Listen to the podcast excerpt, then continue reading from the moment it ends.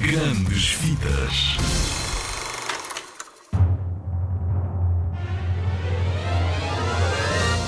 Bem-vindo à edição especial Oscars 2019 das Grandes Fitas. Sabes o que são os Oscars? Os Oscars são os maiores prémios do mundo do cinema. Ou seja, são escolhidos prémios para os melhores filmes do ano. E este ano houve filmes brutais. Neste episódio vamos falar do filme de um dos grandes realizadores de hoje em dia, o Wes Anderson. Eu repito, Wes Anderson. A Ilha dos Cães. Ele costuma fazer filmes de adultos, mas este ano decidiu experimentar arriscar num filme infantil. E ainda bem! A Ilha dos Cães é espetacular!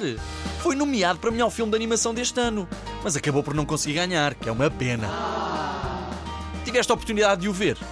Então é assim: A Ilha dos Cães conta a história do Atari, um rapaz de 12 anos que fica sem o seu cão porque o presidente da Câmara manda todos os animais de estimação para uma lixeira, chamada a Ilha do Lixo.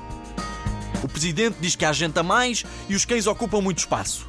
Então, o Atari constrói sozinho uma espécie de uma avioneta e voa para a lixeira à procura do seu cão, o Spot. Com a chegada à ilha, os rafeiros resolvem ajudá-lo e procurar o seu amigo perdido. E assim começa uma grande amizade que vai mudar tudo. Na versão portuguesa, as vozes deste mundo fantástico são do Nicolau Breiner, do João Cabral, da Silmara Moraes, do Matamba Joaquim e de muitos outros. Já não apanhas a Ilha dos Cães nos cinemas, mas o DVD já anda aí à solta por todo o lado.